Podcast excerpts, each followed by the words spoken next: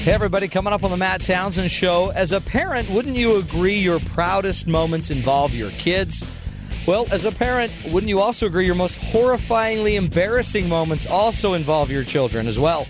And there's nothing more embarrassing than being in public and your toddler mispronouncing a word and it comes out sounding like a swear word.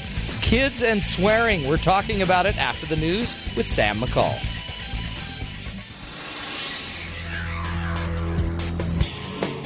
This is Sam McCall for Sirius XM 143 BYU Radio. Portions of Oklahoma are once again facing severe weather warnings, with some areas being told to seek cover immediately as tornadoes are likely. More Oklahoma, which was devastated earlier this month by a tornado, is not in the storm's direct path, but is still at risk. Secret Service officials confirmed today they have intercepted another ricin-laced letter addressed to President Obama, similar to one sent to New York City Mayor Michael Bloomberg earlier this week. Two poisoned letters were sent to the president also in April. Lawmakers in Connecticut voted last night to join several other states in allowing illegal immigrants to obtain driver's licenses. Governor Daniel Malloy says the law is strictly meant to improve public safety. An Iranian-born used car salesman from Texas has been sentenced to 25 years in prison for conspiring with Iranian military units to assassinate the Saudi Arabian ambassador to the U.S. In entertainment news, Netflix CEO Reed Hastings says if the actors are willing, a fifth season of the recently revived show Arrested Development could be a possibility. Despite mixed reviews from critics, Hastings says more viewers loved Season 4. In world news, following confirmation from the Pakistani Taliban's second-in-command was killed yesterday, the insurgent organization has already named his successor. According to sources inside the group, the new number 2 was chosen unanimously by acting leaders. Syrian officials say they have received a shipment of powerful anti-aircraft missiles from Russia, a move which is being internationally criticized. White House Press Secretary Jay Carney says this is a move in the wrong direction. And the French have finally given French kissing an official term. The slang term galoche has now been officially recognized in a 2014 edition of a prominent French dictionary. That's the news to the top of the hour. For BYU Radio, I'm Sam McCall.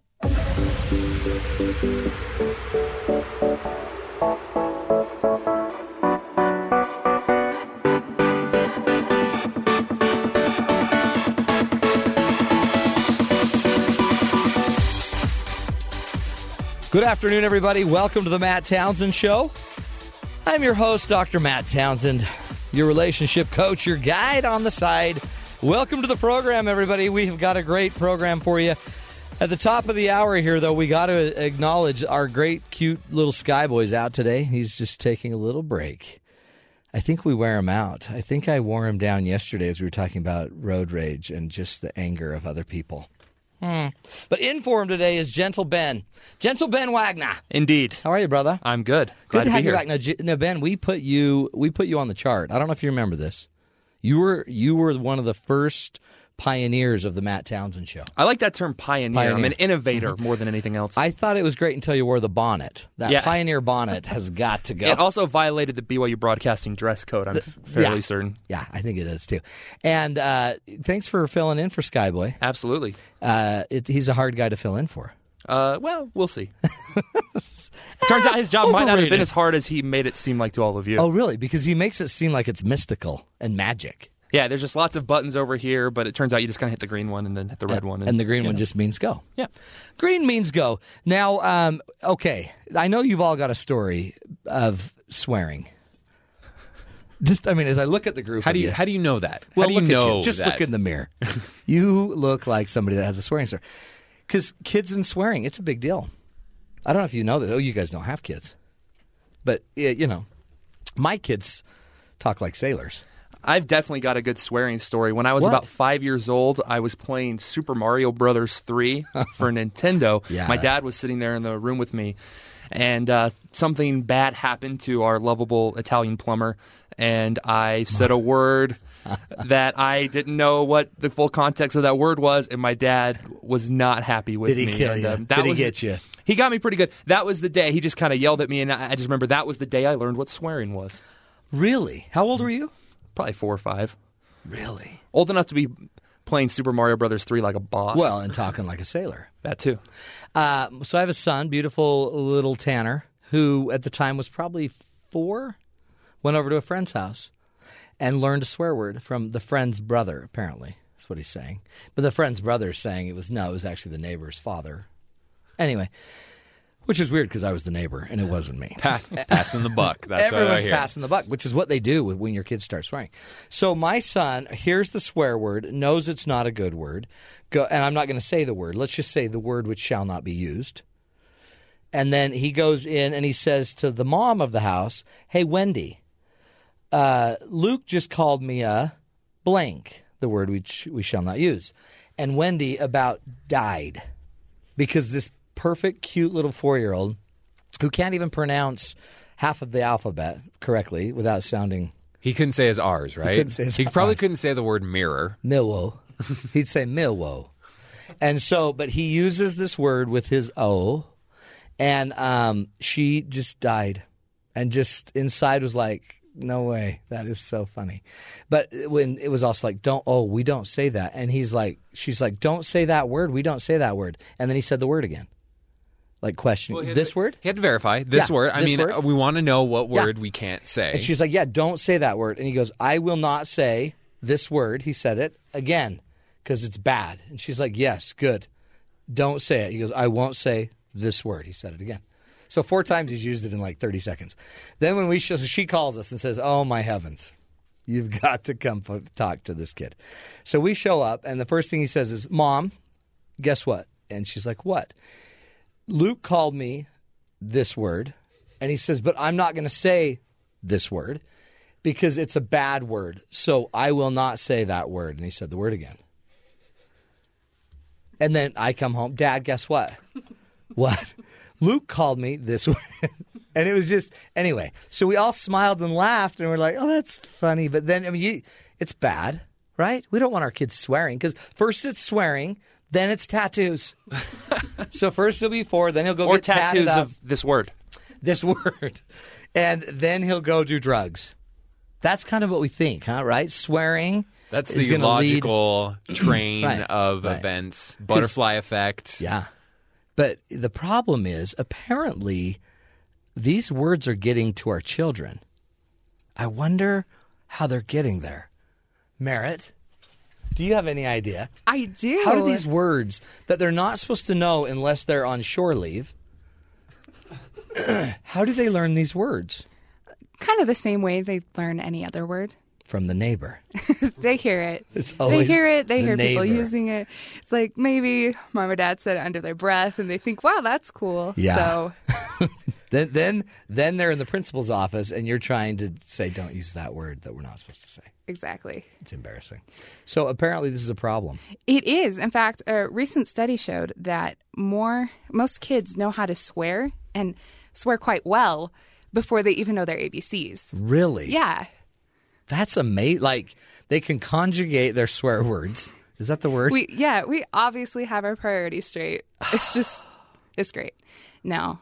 Is it, we're going to bring on an expert because it's just a word. It's just a word, but. But then they'll get tatted up and do drugs. But. Is what we think, right?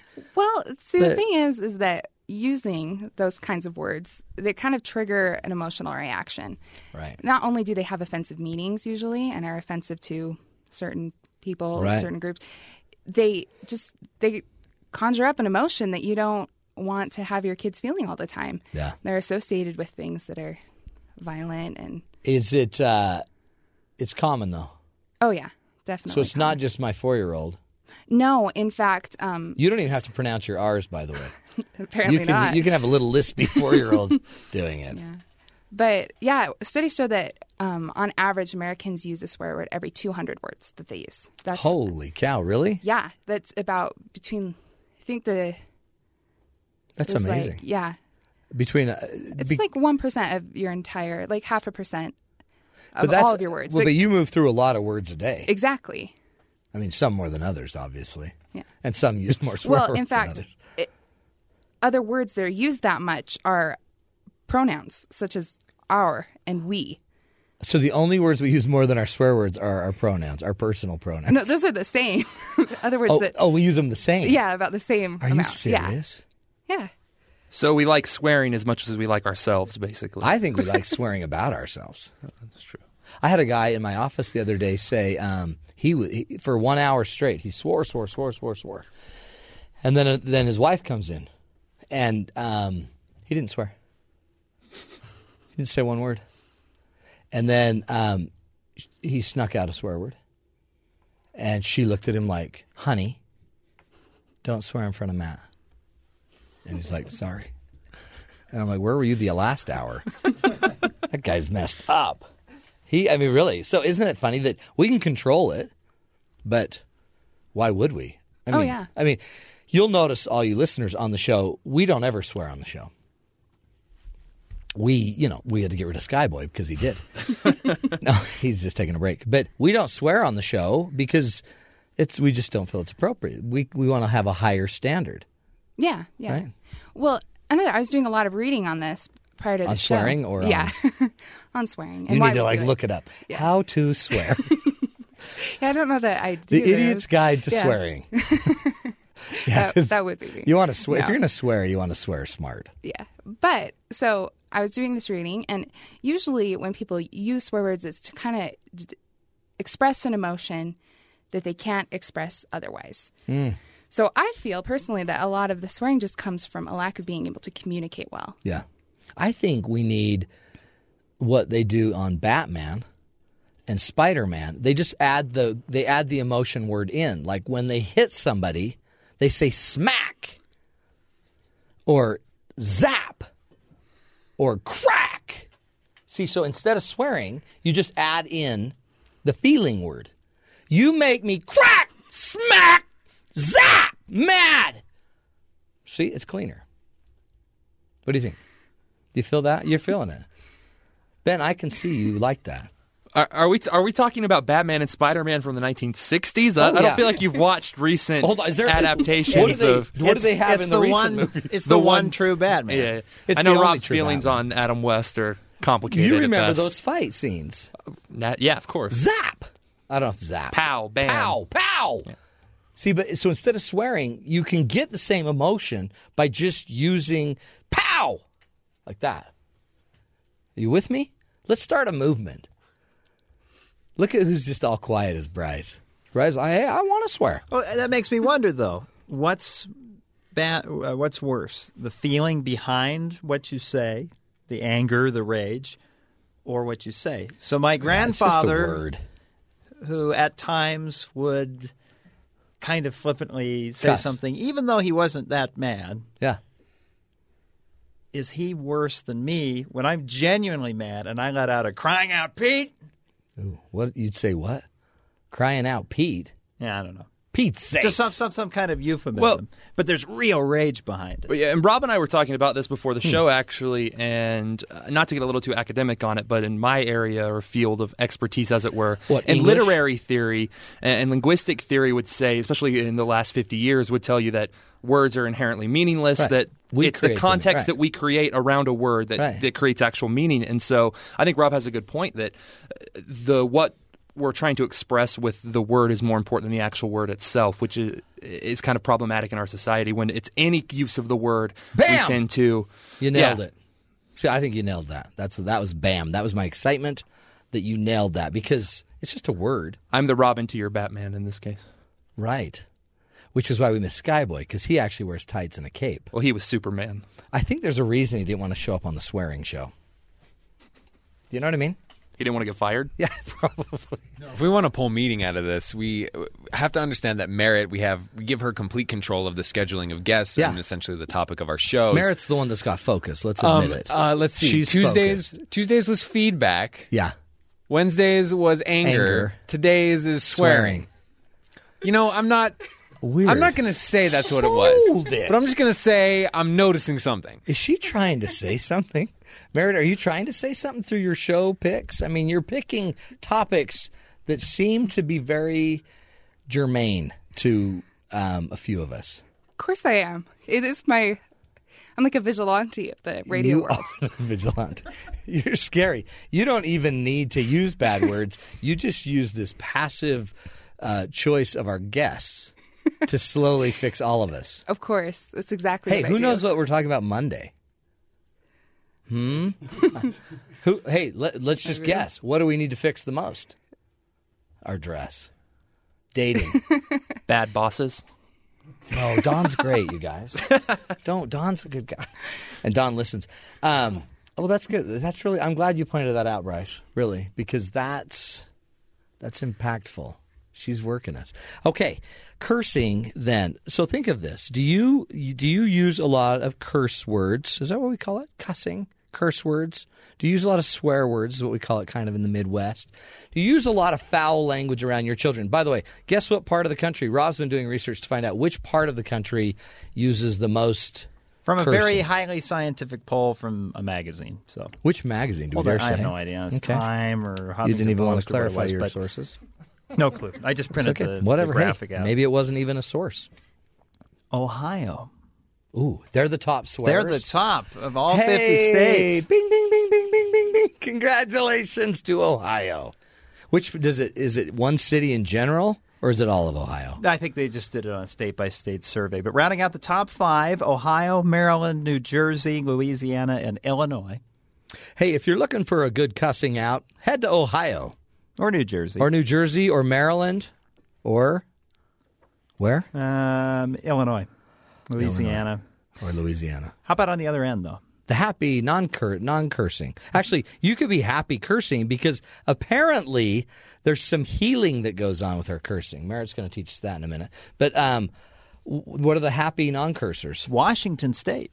Washington, it's the apples. Yeah. It's hard to cuss when you got an apple in your mouth. In a good mood. Followed by Massachusetts, Arizona, Tennessee, and Virginia. Look at that. Could that be more spread out? Foink, the whole country. All over. It's not a regional thing. It's anyone can curse. Doesn't matter where you're from. We're an equal opportunity swearing nation. What about please and thank yous? Oh, and that's what's interesting, too. Some of the states that, for instance, you're very likely to get sworn at in California, but it's also one of the higher states to say please and thank you. Really? Please stop swearing and cussing at me. But thank you. But you are most likely to hear a please and thank you if you're in South Carolina, North Carolina, Maryland, Louisiana, and Georgia. Now, that sounds regional. Yeah, I'm from the South, and I can tell you please and thank you is a pretty big deal. In fact, my grandma's visiting town this week, and she's lived her whole life in Charleston, South Carolina, and she's always telling my younger brothers, my younger siblings, yes, ma'am, no, ma'am. Yeah. Be polite, please and thank you. So, but definitely a Southern thing. Does she swear? You want to bring that up right now? No. Okay, good. You just threw your Grammy under the car. Yeah, sorry, right under the bus. Just tossed over. Hey, what about thank you? Same thing? Please and thank yous. That's all just the South. Yeah. And there was one northern state. Oh, yeah, Washington. Jeez, that was Western. Yeah. Washington's got their act together. Yeah. You got to respect that. So think about it. Please, thank you. Maybe there's a correlation there, right, with the cursing as well. Today we're going to be talking about it. When we come back, we're going to have our own Bryce Tobin is going to talk about maybe other words we try to use instead of cursing, but it sounds just like we're cursing. And we're going to get into that as well. We're also going to bring on the expert. Dr. Eileen Kennedy-Moore is going to be joining us to talk about the study on cursing and our children, what to do instead, and the impact it has. This is the Matt Townsend Show on Sirius XM 143 BYU Radio.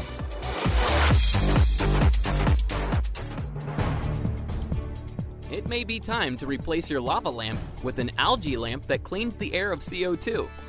This is Innovation Now, bringing you stories of revolutionary ideas, emerging technologies, and the people behind the concepts that shape the future. A French biochemist named Pierre Calais is promoting a new design for an indoor-outdoor lamp that not only lights up, but absorbs more CO2 from the air than a living tree. His lamp concept is a tall cylinder of glass filled with water and tinted a bright green from the live algae floating inside.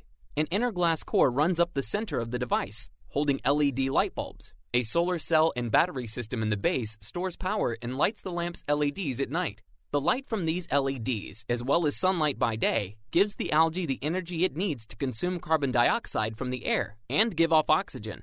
Kalea claims the amount of CO2 removed from the air in 1 year by the green lamp is equal to about 1 ton, or all the CO2 bound up in a tree over its entire lifespan. In the future, it may be possible to tap the algal cells themselves for the lamp's electricity, thus closing the loop to make a self-contained device. Sounds like a bright idea. For Innovation Now, this is Buddy Rubino. Innovation Now is produced by the National Institute of Aerospace through collaboration with NASA and is distributed by WHRV. Visit us online at innovationnow.us. On Thinking Aloud, you can hear host Marcus Smith talk with guests about a variety of topics. The subjects can range from superheroes to religion, sometimes even in the same conversation. One of the things that I have learned through studying superheroes and thinking about superheroes is that genuine spirituality is actually harder to do than a certain kind of orthodox religiosity. Join us for Thinking Aloud at 8:30 p.m. Eastern on Sirius XM 143 BYU Radio.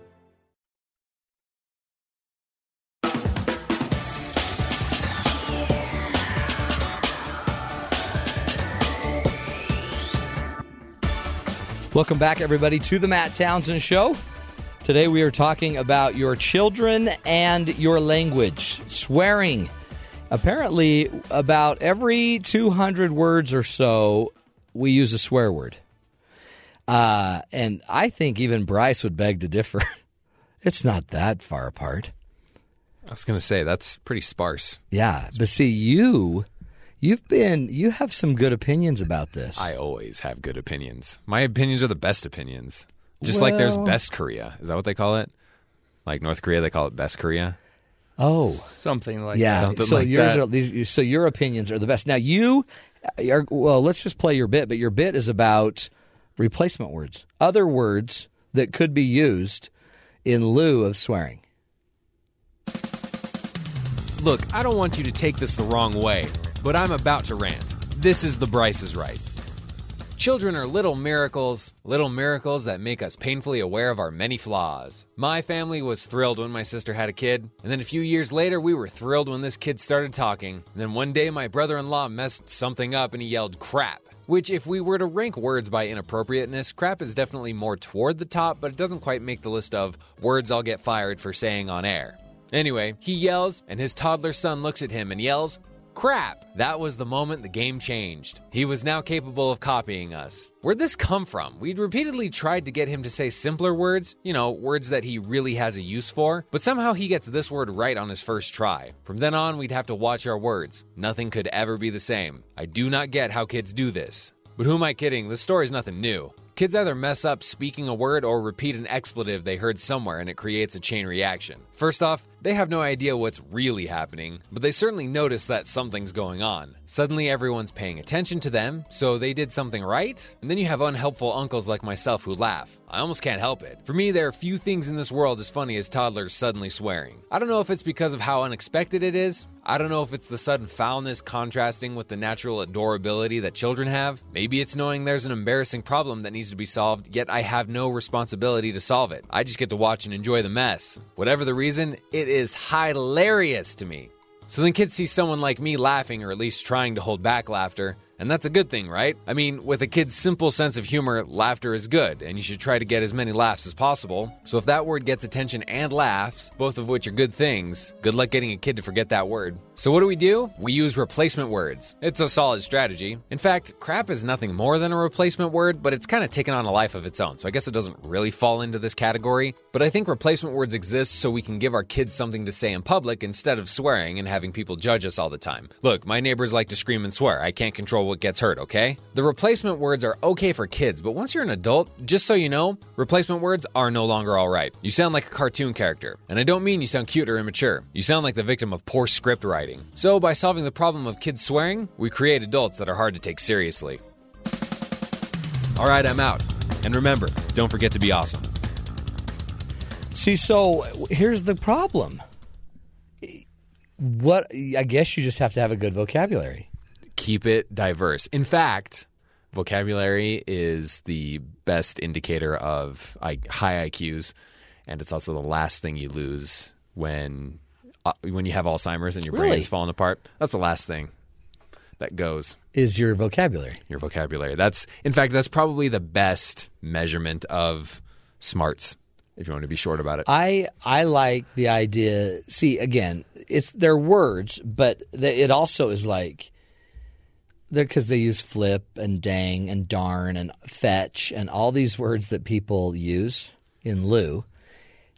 There's even better words than all of that. There probably is. I'm sure there is. So I'm sure there's words that are better, or at least words that my immediate thought isn't, you know, you probably should have just actually said the word you're trying not to say. I probably would have thought you were a more intelligent person if you had done that. Not that I'm advocating swearing. So you don't need to swear, even though there's emotion behind it. Maybe there's other ways you could use words that have emotion. Like I gave the example. Pow! Zap!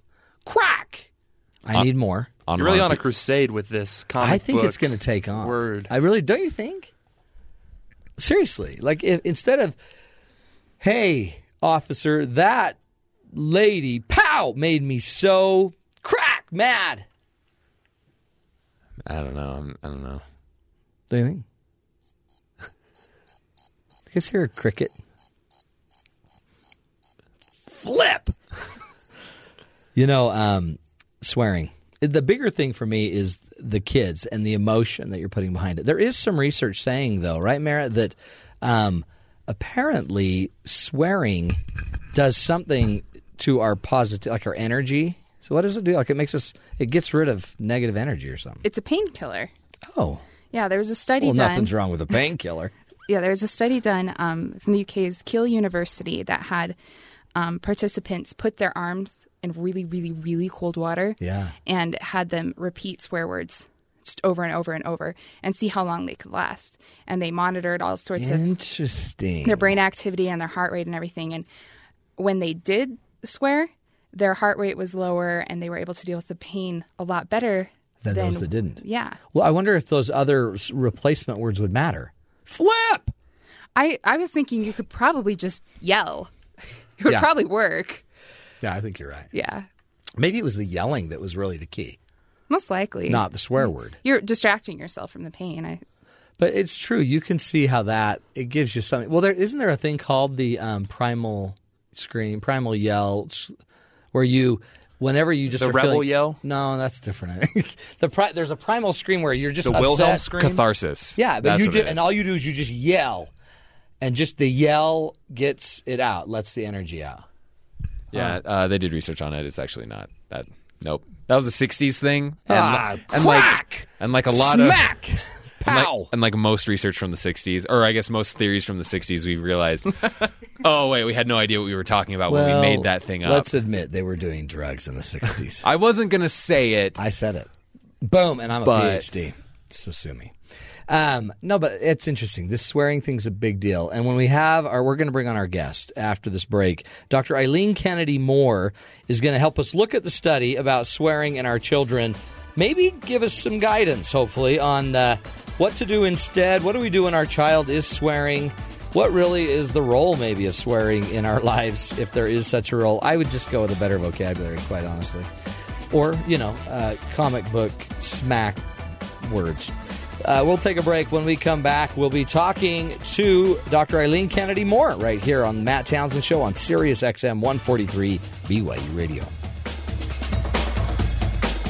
Did you leave BYU without a degree? I'm thankful for the Bachelor of General Studies program because as I chose the life that I wanted to live, being a full-time mom, staying at home, and raising my children, it just gave me hope that I could still finish my goal, but at the same time I could still be fulfilling my responsibilities as a wife and a mother while still being able to take university courses. Go online to bgs.byu.edu to see if you qualify to finish at home what you started at BYU, Bachelor of General Studies. This is Sam McCall for Sirius XM 143 BYU Radio. Portions of Oklahoma are once again facing tornado warnings after a powerful storm destroyed whole portions of more Oklahoma last week. This time a crucial oil hub could be hit by the severe weather. Once again, President Obama has received a ricin-laced letter, according to Secret Service officials. The new letter is reportedly similar to one sent to New York City Mayor Michael Bloomberg yesterday. A Wisconsin appeals court ruled the state's controversial voter ID law is constitutional, despite opposition claiming the law will deny potential voters the opportunity to vote. Supporters say the law is a step forward for stopping election fraud. An Iranian-born used car salesman from Texas has been sentenced to 25 years in prison for conspiring with an Iranian military unit to assassinate the Saudi Arabian ambassador to the U.S. In entertainment news, Netflix CEO Reed Hastings says if the actors are willing, a fifth season of the recently revived show Arrested Development could be a possibility. Despite mixed reviews from critics, Hastings says viewers love Season 4. In world news, following confirmation the Pakistani Taliban's second-in-command was killed yesterday, the insurgent organization has already named a successor. According to sources inside the group, the new number 2 was chosen unanimously by acting leaders. Syrian officials say they have received a shipment of powerful anti-aircraft missiles from Russia, a move which is being internationally criticized. White House Press Secretary Jay Carney says the move is a step in the wrong direction. And the French have finally given French kissing an official term. The slang term galoche has now been officially recognized in a 2014 edition of a prominent French dictionary. That's the news to half past the hour. For BYU Radio, I'm Sam McCall.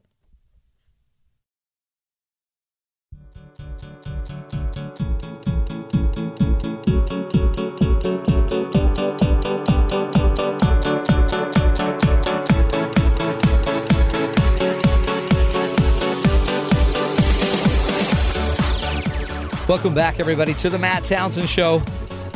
Today we're talking about your cute little children, those little bundles of joy, and all of a sudden, out of nowhere, you're watching them play a video game like Gentle Ben here, and they start swearing. I remember my mom, I was playing basketball by myself in my driveway. By the way, totally killing it, dominating the game when I was 7. And by yourself, as you normally play. Yeah. Oh, but I was killing him. I mean, you know how hard it is to keep a game going by yourself? Full court. Were you calling the plays, too? Yeah, I was calling the plays. I was coaching. I was filming a few bits of it. But she thought I swore. And she came out and said, Matthew, when she said that, you know. Ah, geez. I blew it. She's mad. I don't want to hear that language come from you. And I'm like, what are you talking about? But she thought I swore. And I felt bad that I had let my mom down because I didn't want to be the kind of kid that would swear. So there's an interesting kind of power behind some of this, or maybe a standard behind it. Again, I don't think the words are the point. I think the energy, the emotion's the point. But it's just a language. And language is language. We're the ones that create the meaning behind it, but it's got to be impacting our kids. If our kids are learning swear words and the energy, and maybe, by the way, a lot of the words don't have great definitions if you get into them. All of a sudden, our kids might be picking up some stuff that we do not intend to give them when we're swearing in front of them. So what we decided to do is bring on the expert, Eileen Kennedy-Moore, who is a PhD and a psychologist based in Princeton, New Jersey. She's the author of an award-winning children's book called What About Me? 12 Ways to Get Your Parents' Attention Without Hitting Your Sister. And I'm going to bet one of them would be swearing. Darn it. Eileen, are you there? I am. Hi, Matt. How are you? Thanks for having me on the show. You bet. Thanks for being on the show. Now, I mean, should we worry about swearing, cussing in front of our children? I think we should, because they're definitely going to pick it up. And that old parental line of do what I say, not what I do, never works. Really? It never works. I mean, it's funny because I have 6 kids. Uh-huh. Seriously, Eileen. And my wife, I have never, ever, ever heard my wife swear. Isn't that amazing? She hasn't been so fortunate with me. But it's because of my parents. And I don't want to go there. But Eileen, tell me so when you think of every 140 to every 200 words as adults, we're using a swear word. What is it doing to the kids? Well, it's teaching them that that's normal, that that's the way people speak. Now, think about also when the swearing occurred. Right. we just spilled a whole gallon of milk on the kitchen floor. We just missed the exit that when we're driving and we're in a hurry. And the swear word just bursts out of us. Mm-hmm. Well, kids are magnets for emotion, so this seems very exciting and intriguing that that big word with such emotion behind it comes out of a parent's mind. Why wouldn't a kid try that? Oh, sure. And you know what? It gets attention. If you, absolutely. You know, if you're at Mother's Day at Grandma's and your kid's dropping a swear word, it's going to get attention really fast. Absolutely. All the adults are all of a sudden up in arms. Oh, my goodness, how could you say that? And I think it also, your point about its language is very well taken. Because think back about the 2-year-olds, and they love, or like 2 to 4, they love that potty talk. Yeah, oh yeah. And what's the fastest way to make sure that potty talk lasts a long time in your family? Just have a big emotional reaction because, it seems like such a big deal. So when you do catch your kids swearing, well, I guess we're going to get into all of this, but I guess part of it is, don't add more energy to it. Exactly. Because that seems like so you're saying kids are seriously attracted to the emotion. That's actually surprising to me. I didn't know that. I guess just because there's attention behind it. It's intriguing to them. Yeah. It's intriguing. Yeah, well, it's like a car wreck. It definitely gets their attention. Yeah, right. Exactly. You can't help but look. Yeah, you just got to look. And But the other thing, I guess, is along with everything in our relationship with our children is we have to kind of understand them and know how to approach them, right? Right. And it's also picking the moments. So when your child is extremely upset, that's not the best time for them to learn something. Yeah.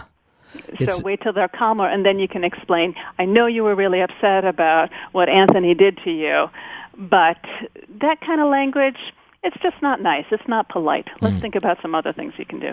Well, I mean, in a weird way, it's kind of like hitting, too, isn't it? It's like verbal hitting. It's impulsive. It just kind of bursts out. And developmentally, I guess, too, every kid's at a different stage. I mean, I guess if you're hearing a teenager swear, that's different than a 10-year-old versus a toddler. Absolutely. For a teenager, the swearing is kind of distancing from the staid adult's culture, and it's a sense of power and a little bit of a rebellion that really doesn't affect that much. Yeah. It's kind of a safe way to rebel, to say nasty words. Don't you think? I mean, it's better that than drugs. Absolutely. But a lot of us are convinced that it's going to lead first to swearing, then the tattoos, then the drugs.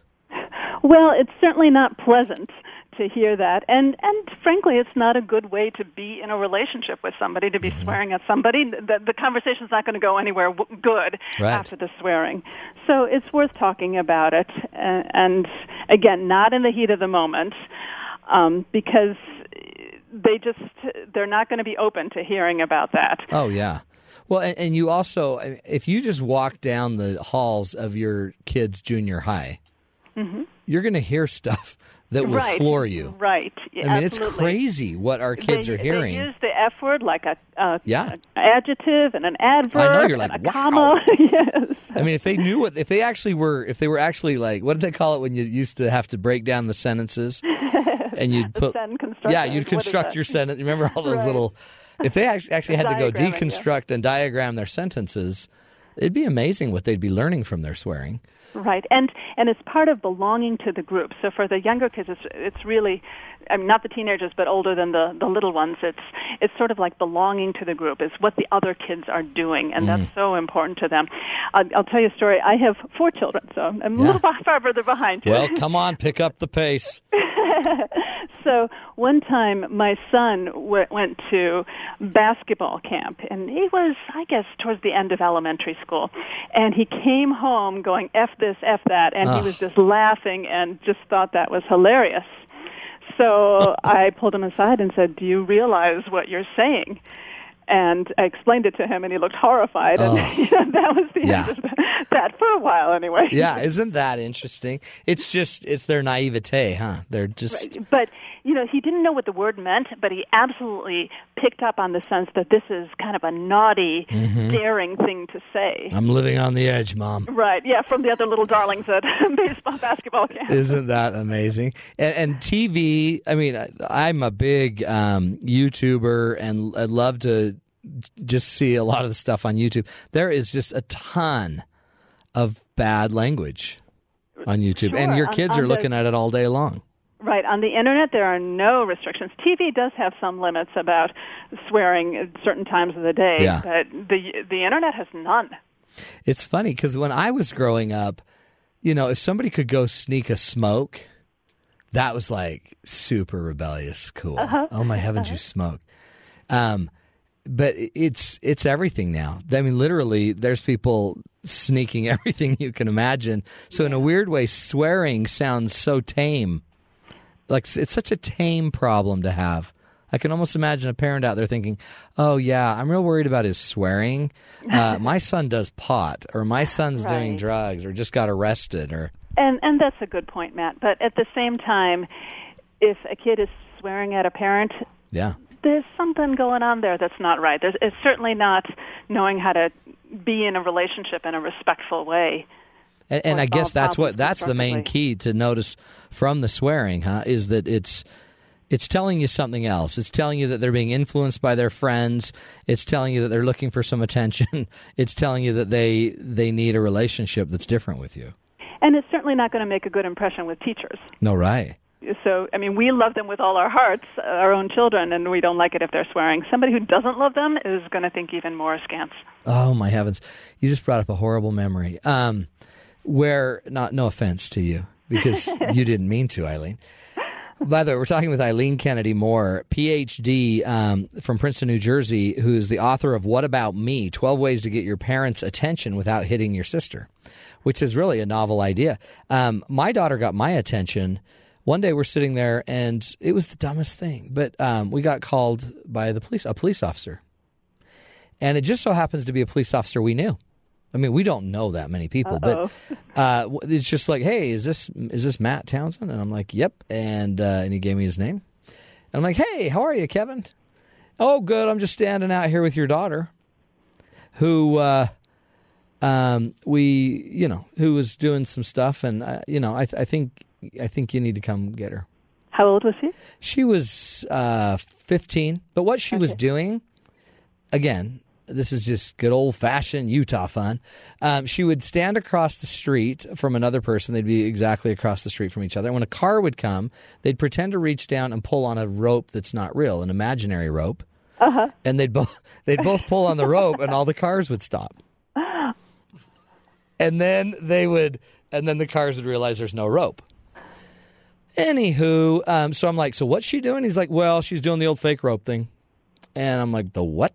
Yeah, she's pulling on a fake rope, and it's causing some problems over here. So if you could just come get her. And I'm like, oh, my heavens. But what a sense of power. I know. She stopped traffic. She stops traffic. And then, by the way, some of her dumber friends actually ran from the cops, which that created a problem. Oh. But the fake rope, really, every one of us have done something. You know, we've toilet papered houses. We've thrown an egg here or there. Except your wife. Yeah, except for my wife. But we've done something, and it really is just kind of a child's way to find its position and some power. Exactly. That's the key word there, Matt. And so that's normal. I just want that clear, right, Eileen? You're the child. It's normal, but at the same time, it's our adult's job to rein them in and find them healthier ways to show their power and experience their power. I agree. You knew about the rope trick. Maybe you'd done that yourself, but you didn't let it continue. No. Well, he says, so do you want to come get her? Do you want me to just send her home? And I'm like, no, taser. I want you to taser right now. One tase, she'll never do the rope trick again. By the way, the other night, I saw my other son doing the rope trick. Oh, no. Yep. And he was like 6. No, he's how old is he? He'll kill me. He's 10. But he'll kill me, and I'm like, no, don't do the rope trick. Sarah almost got tased doing the rope trick. We're talking with Eileen Kennedy-Moore. We're going to take a break. When we come back, Dr. Kennedy-Moore is going to teach us something really important. She's going to teach us how to teach our children not to swear, how to clean up their vocabulary, how to not overreact, and understand what our words really mean. We're going to come back with more right here on The Matt Townsend Show on Sirius XM 143 BYU Radio.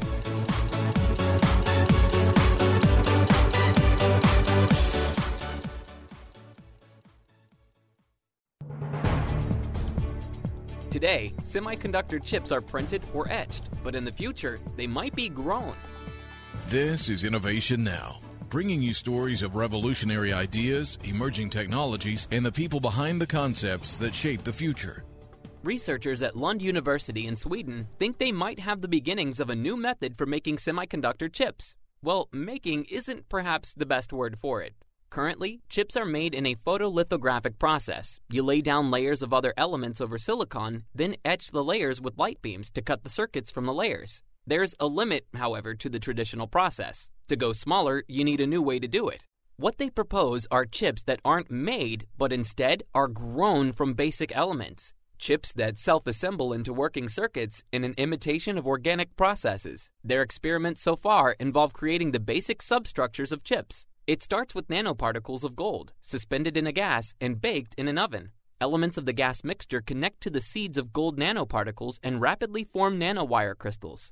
Their next step is finding a method to make these nanowires self-assemble into working circuits onto a base of glass or silicon or steel. For Innovation Now, this is Buddy Rubino. Innovation Now is produced by the National Institute of Aerospace through collaboration with NASA and is distributed by WHRV. Visit us online at innovationnow.us. Start your day off right with The Morning Show. Host Marcus Smith always gives you something new to think about. I want to live my life all over again, and it's because I've got the wrong career. There's 12 different careers. I want to be a rock star. That's one thing I want to do. I want to be a clinical psychologist. I think that'd be fantastic too. But boy, you hear about what people actually study, and I'm just mesmerized by it. Catch The Morning Show weekdays at 9 a.m. Eastern here on Sirius XM 143 BYU Radio.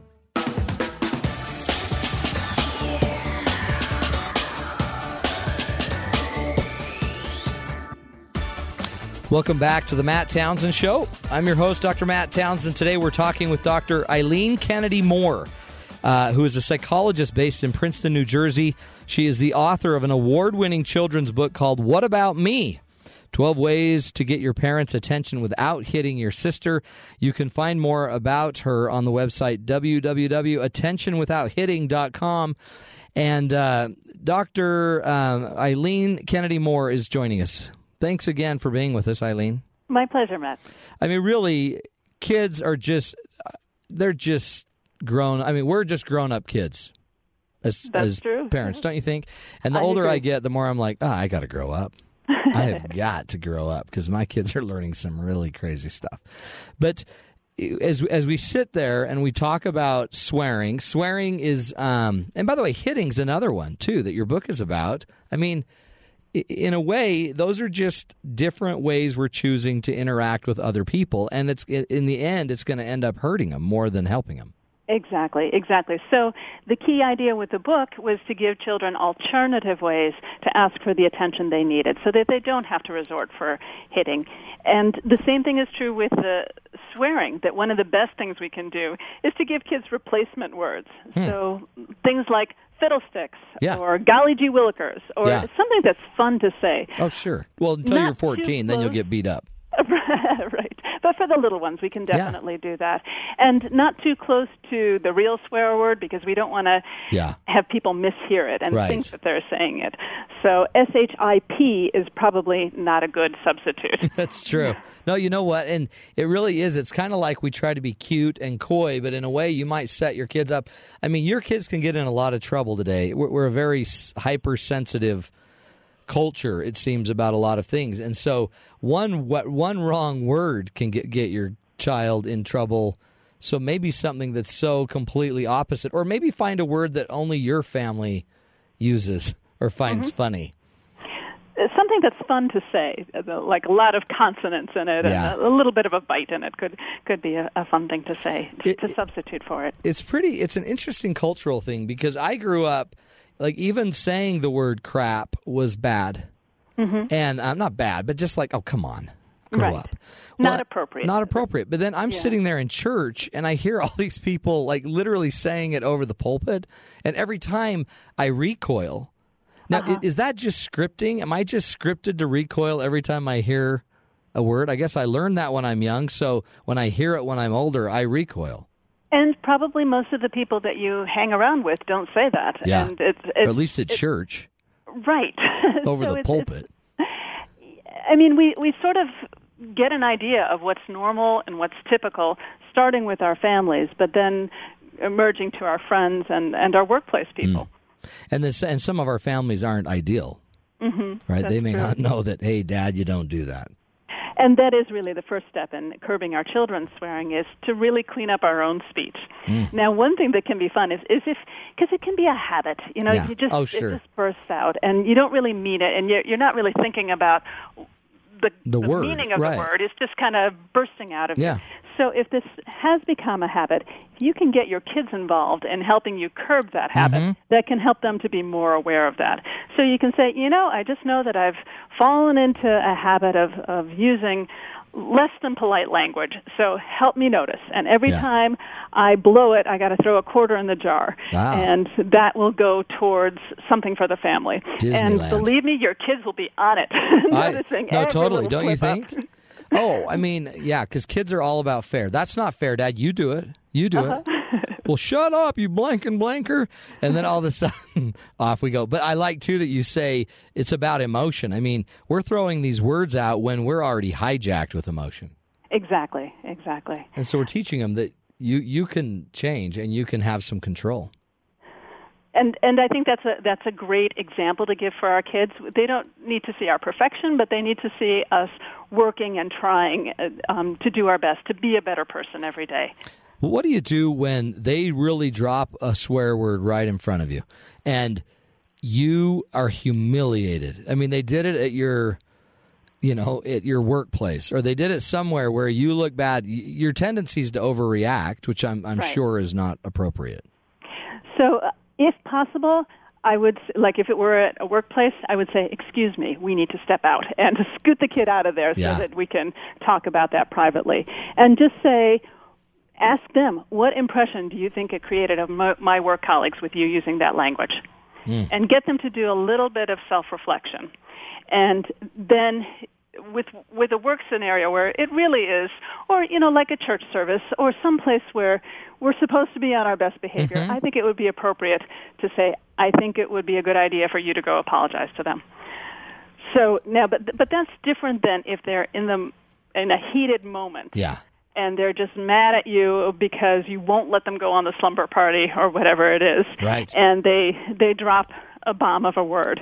And then so let's just use that scenario. I mean, if it's a scenario where they may have affected other people or even you, we can go have an apology. If it's a moment of heated, you're not letting me have the sleepover. They drop the swear word. They run to the room. They slam the door. What do we do? If they're out of the room, like if they're so heated and they're away from you anyway, I yeah. would wait till they calm down to speak about it. If they're there and they're right in front of you and they're waiting for your reaction, the instinctive parental response is to say, you can't talk to me like yep. that. Tase them. Right. Yep.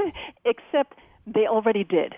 Right. And we can't shove the words back into their mouth. Right. The bell is rung. Right. So what we can just do is just draw the line for them and say, it's not okay for you to talk to me like that. And then turn your back immediately. Turn around. Go do the dishes or laundry, because anything is more interesting than sitting and engaging with somebody who's swearing at us. That's so true. And instead we engage them, don't we? And then in a weird way, we become like them. So now we're in a swearing fight, I guess, with our kids. Right. And what I tell my clients often is that the human reaction when somebody's really angry with us and yelling at us is to meet anger with anger. But the problem is the second we start yelling, we are no longer a parent, we are a sibling, and you know what that looks like. Yes, someone's going to get hurt. We have given away all of our parental authority. It really is. There's power in just knowing when to turn around, huh? When right. knowing when to walk away. But also, there's power also in saying, here's the line. Yeah. It's not okay to talk to me like that. I love that. And be direct and don't add you little blank right. and blank. Just right. It's not okay to talk to me like that. Right. And with that bone-deep certainty, the sky is blue, the grass is green, it's not okay for you to talk to me like that. Or anyone. No doubt. Yeah. Yep. That's great. And then okay, so answer me this. I've needed to talk about my kids for hours or years, so I'm so glad you're here. What do you do when they're not swearing, but they just roll their eyes, and you just want to grab their little eye rolls and just push them back in their head? What do you do? Because that's communication. Like, oh, Mom. It really is. It really is. And that's not. I mean, but it's energy. It's just as bad as a swear word sometimes. Uh huh. And that's the message behind the eye roll. Yeah, exactly. It is. It's the easy way to put your parents down without swearing. Right. Honestly, that one I would ignore. Jeesh. Because it just gives them too much power. Really, all I have to do is roll my eyes and my parent flips out? That's true. We're like a puppet. I mean, that's just so tempting. Ooh, tempting. I like that. Just walk away. Yep. Ooh, I'd roll my eyes back. Then I'd walk away. I'd roll my eyes and then turn my back. I also like that you feel it's important, especially I guess with the younger ones, to let them know really what they're saying. Well, that can be one way to do that. I told you the story earlier of my son who was dropping the F word, and he didn't know what he was saying, but he absolutely picked up that this is kind of a racy word to be saying, and there was a lot of giggling going on. So sometimes just explaining, do you realize what you're saying here? Well, there's a lot of words people are using today that aren't even a swear word, but that's so derogatory, and if they had any clue what that word was, they would never use the word. I mean, my kids are saying stuff that, again, I would never say. I didn't even know what it was till I was 30. But they're using it. So, pull out Wikipedia, pull out the dictionary and start showing them. And, say the same sentence with non-swear words that mean the same thing. Yeah. And say, so what you're saying is, does that make any sense? I love that idea. And I guess the biggest key to all of this is you got to keep your head about you. Right. Because it is just words. So, I mean, it's kind of like manners. I mean, we want our children to not wipe their mouths on their shirts. Yeah. And we want them to not swear. Yeah. Inappropriate times, or even just with in a place where it would be showing disrespect.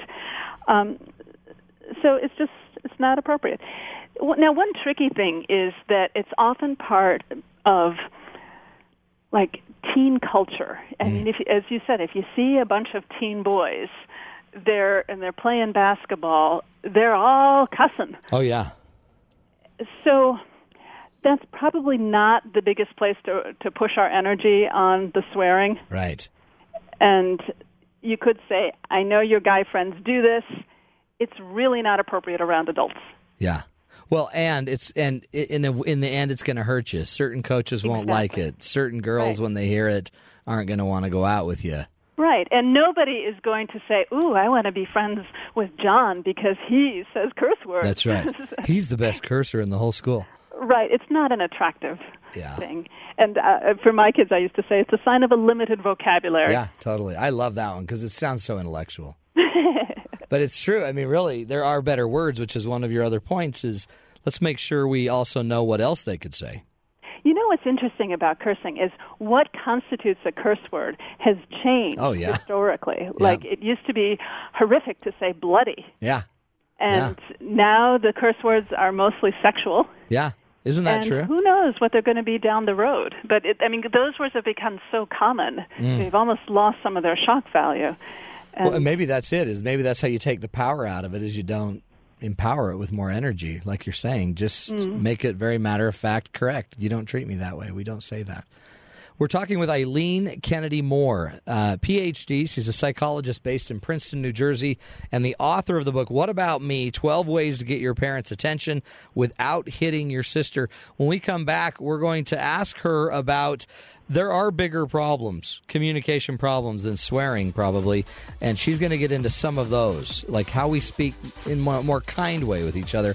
This is the Matt Townsend Show right here on Sirius XM 143 BYU Radio.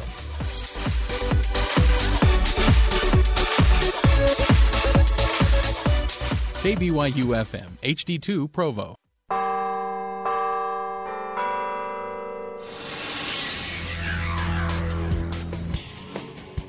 This is Sam McCall for Sirius XM 143 BYU Radio. as crews work to begin rebuilding a school in Moore, Oklahoma, after a tornado devastated the area last week. More tornado warnings are plaguing northern portions of the state. A key oil hub may be in the path of this new storm. Once again, President Obama has received a ricin-laced letter, according to Secret Service officials. The new letter is reportedly similar to one sent to New York City Mayor Michael Bloomberg yesterday. A Wisconsin appeals court ruled the state's controversial voter ID law is constitutional, despite opposition claiming the law will deny potential voters the opportunity to vote. Supporters say the law is a step forward in stopping election fraud. An Iranian-born used car salesman from Texas has been sentenced to 25 years in prison for conspiring with an Iranian military unit to assassinate the Saudi Arabian ambassador to the U.S. In entertainment news, Netflix CEO Reed Hastings says if the actors are willing, a fifth season of the recently revived show Arrested Development could be a possibility. Despite mixed reviews from critics, Hastings says viewers love season 4. In world news, following confirmation the Pakistani Taliban's second-in-command was killed yesterday, the insurgent organization has already named a successor. According to sources inside the group, the new number 2 was chosen unanimously by acting leaders. Syrian officials say they have received a shipment of powerful anti-aircraft missiles from Russia, a move which is being internationally criticized. White House Press Secretary Jay Carney says the move is in the wrong direction. Japanese officials have canceled an order of wheat from the U.S. after unauthorized genetically modified crops were discovered growing in Oregon. Other major U.S. wheat importers are also closely monitoring the situation. That's the news to the top of the hour. For BYU Radio, I'm Sam McCall.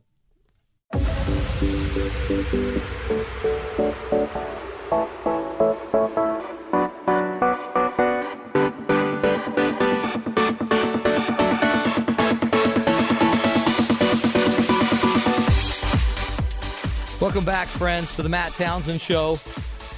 Today we have been discussing your children and when they start dropping the swear words and they start saying all these cute little things that they think are cute, but that just, embarrass you.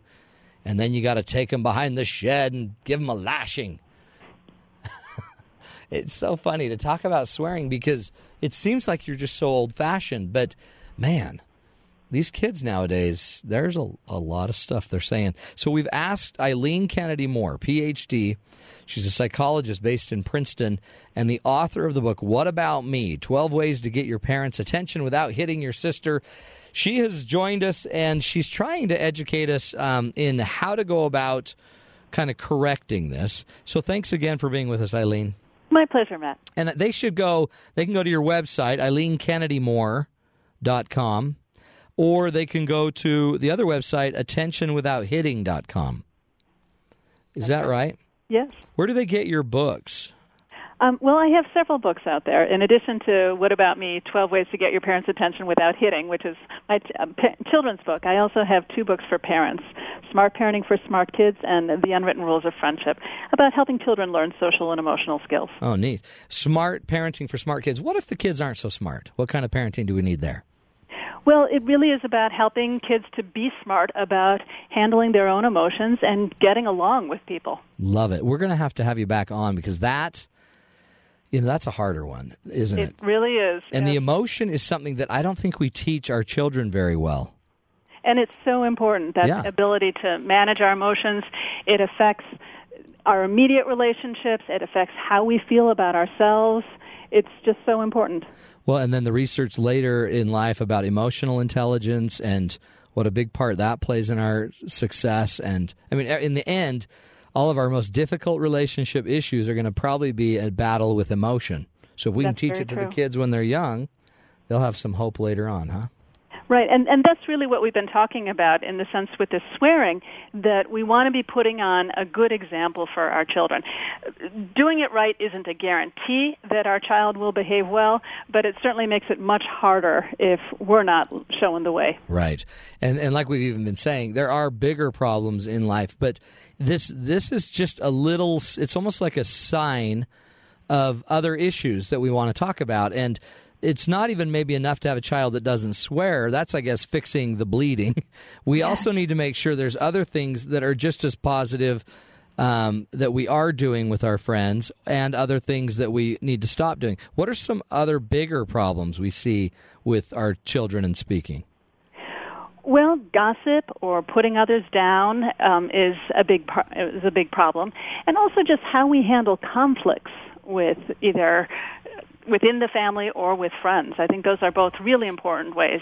And just swearing, name calling, that's really not going to go anywhere good. No. So we need our kids to learn ways that when they're feeling emotional, when they're upset about something, how do they move forward in a positive way? It's this parenting thing. It's almost like they need to have a class. Have you ever thought that? I bet Eileen has classes, I'm sure, right? Well, I work with individual clients, but I do write books. Well, and because in the end, it's almost like we think because we have a child, we know what to do. But actually approaching them and knowing what to say and knowing how to say it in a way that they'll stay open to you, it's one of the hardest parenting issues, I think, around. That's very true. That's very true.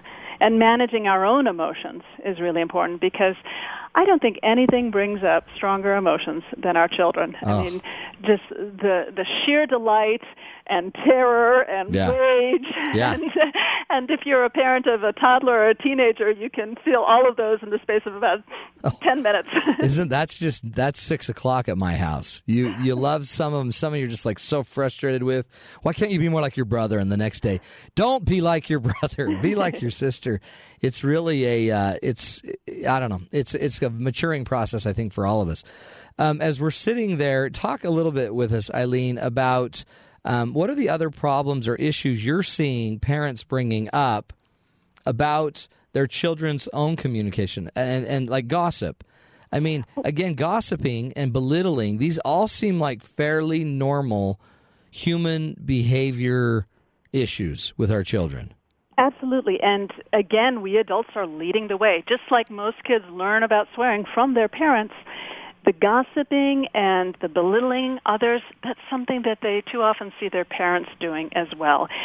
In some sense, it's human nature to talk about others, because what's more interesting than people? Yeah.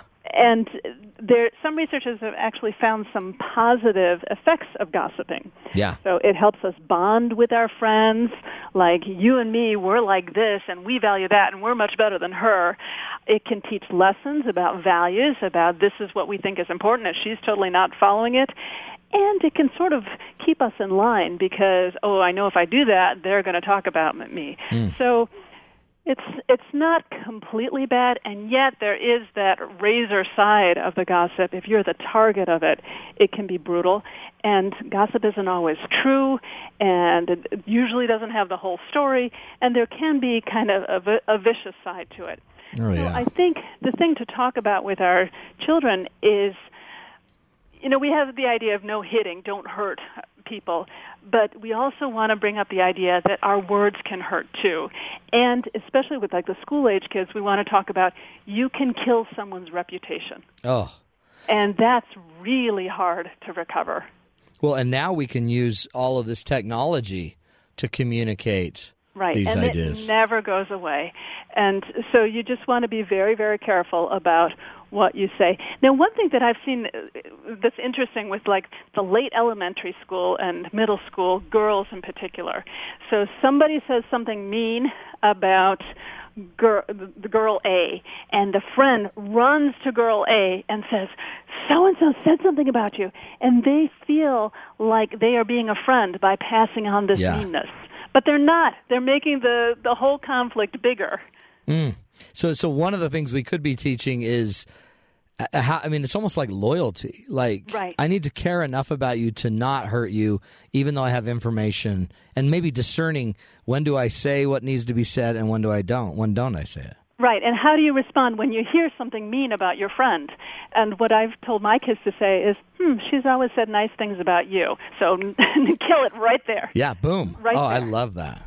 I mean, and instead of, is that, I guess, I see it too with my clients that there's just a lot of emotional and sensitivity going on, especially if you're different, right? So if you're the different child, if you dress a little differently, if you're in any way out of the norm, you become the you become the butt of the joke. Right. And it feels powerful because a lot of the elementary, late elementary, middle school, going into high school, social dynamics are about social power and about jockeying to find your position in the social hierarchy. And especially if you're in a place where everybody's kind of the same, a very homogenous community, the people who stick out are going to have a hard time. Yeah. And it's just so easy to push them aside. And to bully. In a more diverse group, then it's a little harder because, like, everybody's different. Right. Well, and that's, I mean, I guess that's where you could get into a little bit, I mean, the bullying. Right. And so the extreme of gossip, belittling, and teasing would be the bullying, which is what we're hearing in the news so much. Right, and they call it relational aggression, which basically means you're not hitting anybody, but you're really hurting them. You're spreading rumors. You're excluding them. Let's not include her. She's weird. You don't want to be anything like her. And that can be just brutal. Yeah. In some sense, you know, a quick fist to the face hurts less sometimes than these protracted meanness campaigns. Right, and this constant, you know, henpecking and just and being put down. It seems like there's so many little rules we need for our kids. I mean, because there's just so many possible scenarios. It seems like maybe if we could also just back out once in a while and talk overall what our goal with other people should be. Right, and I think the issue right here is kindness. I used to do some workshops in schools about bullying. And let me tell you, as soon as you say the word bullying, everybody raises their hand and everybody's got a story. When I was in second grade, this kid did this to me. Yeah. Everybody has a story of something somebody did that was mean to them. So I got fed up with this. And what I did is I came up with a questionnaire about what I call ordinary meanness. And these are things that most kids have done. Have you ever complained about having to work with somebody on a school project? Oh, yeah. Have you ever not wanted to play with somebody and told them that you didn't want to play with them, you wanted to play with someone else? Yeah, this week, you know, by the way. Right. Have you ever insulted somebody? You know, just ordinary meanness. And the problem with labeling everything as bullying is kids think, oh, that has nothing to do with me. Right. But what we really want them to do is to examine their own behavior and think about, you know, is this kind or not?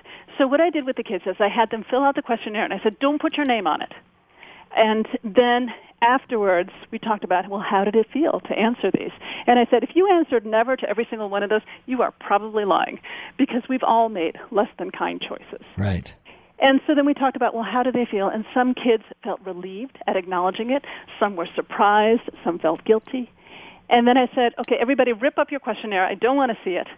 But I want you to think of one time when you made a less than kind choice, and raise your hand when you have something in mind. And then I had to say, okay, I'm waiting, because a couple of kids, of course, weren't doing it. But then when everybody had their hand up, I said to them, I want you to make yourself a promise that the next time you're in that situation, you'll make a kinder choice.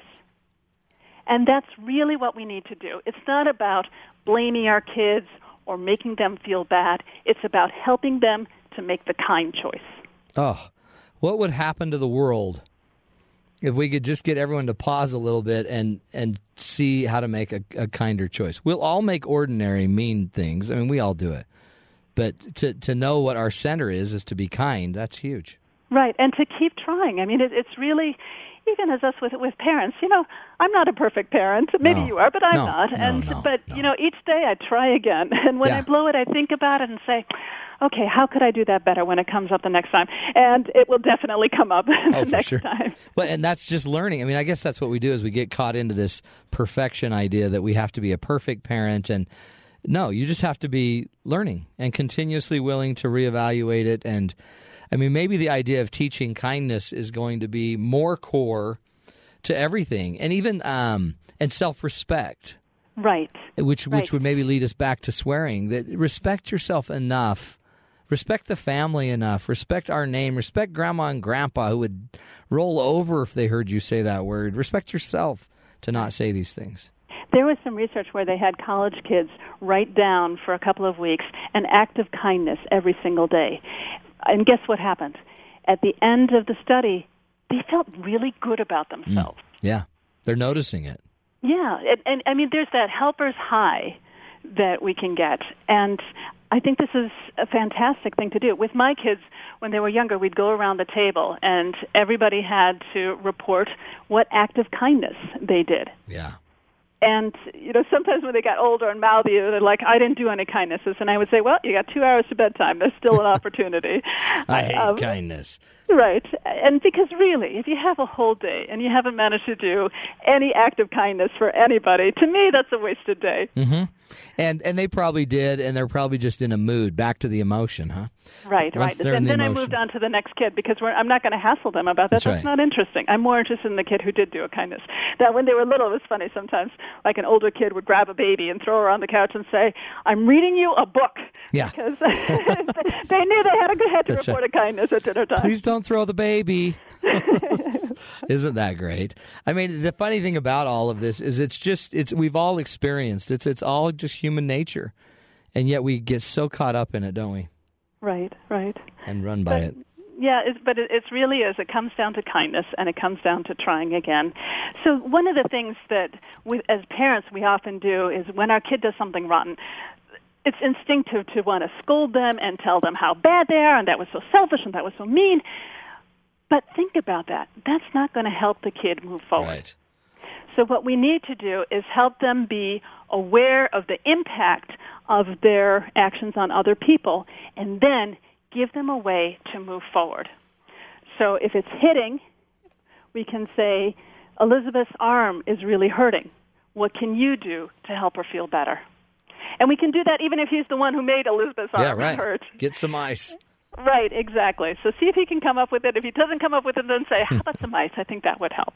And then we say, thank you. That helped her to feel better. And now the kid can feel good about themselves. And they have something to do instead of just having the beat down, the emotional beat down.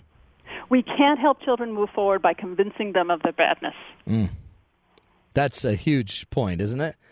Someday I'm going to have a cross-stitch for my office. Oh, you need to put it on a billboard. Good stuff.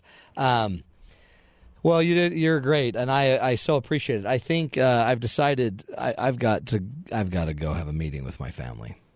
We're gonna go talk tonight about everything that everyone did right, everybody that served today, and bring that out and start talking about what's working. That might be a better conversation than the hey everybody quit swearing or I'm gonna crack you.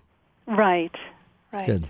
We're talking with Eileen Kennedy-Moore, Dr. Eileen Kennedy-Moore, author, psychologist, and speaker. You can find more about Eileen on her website.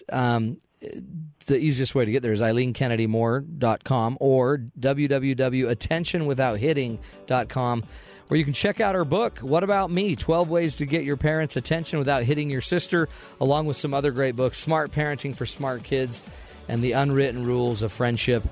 Eileen, thank you so much for joining us, and we're going to have you on again sometime soon. I'd love to, Matt. Thank you. Appreciate you. And everybody out there, kids, they matter, right? Let's take care of them. Let's cherish them up, and let's give them the tools they need. This is the Matt Townsend Show. We'll be back in a minute right here on Sirius XM 143 BYU Radio.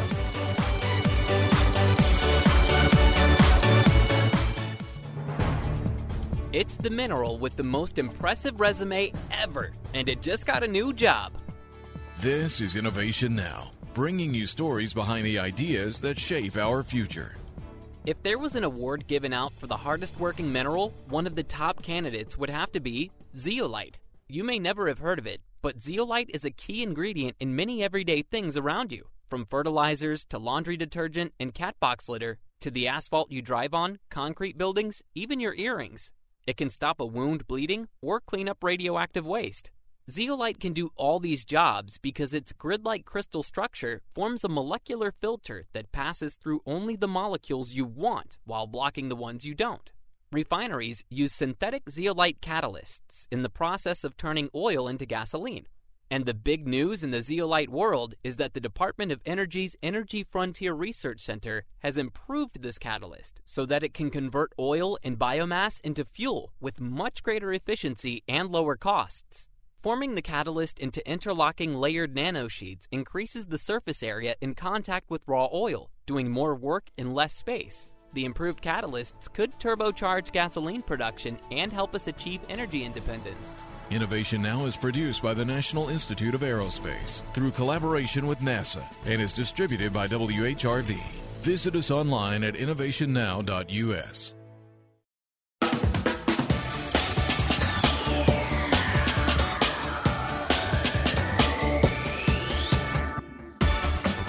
Welcome back, friends, to the Matt Townsend Show. Just finished an interview with Eileen Kennedy-Moore, author of the book What About Me? 12 Ways to Get Your Parents' Attention Without Hitting Your Sister. Great stuff. Again, remember, we're here to influence our children, influence the people around us. Kindness is probably your best approach. Now, as we wrap up the show, we like to get into answering some questions from the interweb. It's called The Internet Asks, Matt Answers. Bing! Question comes from a couple. Sorry. Ben's just sitting here like, do you guys always do your own sound effects? I was like, was this a cue a sound effect? No one told me about that. We just like to bing. You're bing. I think that's trademarked. Sorry. Yeah. It's trademarked. Nobody mess with it. The story comes from a couple who have finally decided to combine their lives together. But they spent the last 3 months practically... They just spent so much time together. It was practically like we were together. He was over all day long. Oh, boy. So over the last few weeks, it hasn't been what this woman thought it would be. Hasn't been unicorns and butterflies? No. She says, he used to be around me and want to spend time with me, but now all he does is play his computer games on his laptop almost 24/7. And it's extremely frustrating now because he just wants me to be his buddy. I have to do all the dishes, all the laundry, because he hates doing laundry with a passion, and pretty much everything else. I haven't gone grocery shopping in a while. He gets mad at me that there's no food in the fridge and snaps. And? Is this from the internet or from Bryce's girlfriend? This is Bryce's girlfriend. But the question is, what would this woman do about it now? Well, okay. The average person would say, welcome to marriage. Right? And that would be cynical, but probably fairly true. I mean, the research shows when we do get married, we do end up doing more housework when we are dating than when we're married, which is kind of messed up. But that's probably because we're starting to take on the married role. And when we take on the married role, a lot of times we just assume, well, hello, all ladies love to do dishes. I didn't realize that was happening. My wife never wanted to say it because she just wanted me to help. Because if I loved her, I would just help clean. So she would just make really a lot of noise. Every Saturday, I would watch football because that's what I did growing up, and she would just clean really loudly and bang pots and pans, and she'd vacuum right in front of me, and she'd shove the vacuum right under the couch that I'm sitting on, and bang, bang. Bang. Keep it down in there, honey. I know. I'm trying to watch the game. And but she was communicating. And what she was communicating was that I was probably going to die in my sleep. But she's saying she didn't want to have to say, you're not going to help clean? Because she thought if I loved her, I would clean. So when we go into these relationships, there's some pretty big expectations. Like inherently, we would both clean. Inherently, we would both be exactly the same. But there's this thing that happens when we're dating someone and we're first in love. There's all of this chemistry. Okay, now I don't know why I'm talking like this, but the chemistry makes us think everything is perfect about them. Everything. They're cute. They're cuddly. They love you. They will do no wrong because they love you. And then once you're married, that chemistry fades. And the clarity goes up. And once the chemistry goes down and you can see clearly, most people feel like they've been totally taken advantage of. Like, what? Because most guys thought that we were going to have a lot more physical intimacy, or is what I hear a lot. And most women wish that their husbands would help more around the house or want to help more around the house. But the reality is everybody falls prey to this little thing we call the mate and switch. Okay? It's an illegal marketing practice that we all play on each other when we're dating. We do it all the time. We do it we just had my daughter's wedding, and you can't tell somebody that's about to get married how hard marriage is because they're like, I know. whatever, we love each other so much, it's going to be so great. We'll be the one couple that's different. Yeah, everyone thinks that. So instead what everyone does at the wedding, we all just smile, and we know it's going to get really hard. We just smile and say, all right, good luck. No, like we just did this. We just dropped my daughter off, just helped her move to her new apartment. Now, my daughter has had a pretty good life and has never tasted low-income housing until she was a student. And they went and got some low-income housing. And it's scary. Like, we moved her in at night, and it was scary. And she's scared. So all of a sudden, it's very clear that this is grown-up time. But that happens to every one of us in our relationships. We think it's going to be something, and then because we're not quite sure what we're getting, and then eventually it switches. Now, this is where it's so weird. For example, a lot of times the guys are going to have a lot more energy. They're going to be the life of the party. Woo! Ow, what's up, man? They're all this attention. Tons of fun, tons of talk. Once they get married, they don't do that as much because they've kind of already got you. So they don't feel a need to go compete for your attention anymore. So in a weird way, here's how I envision it.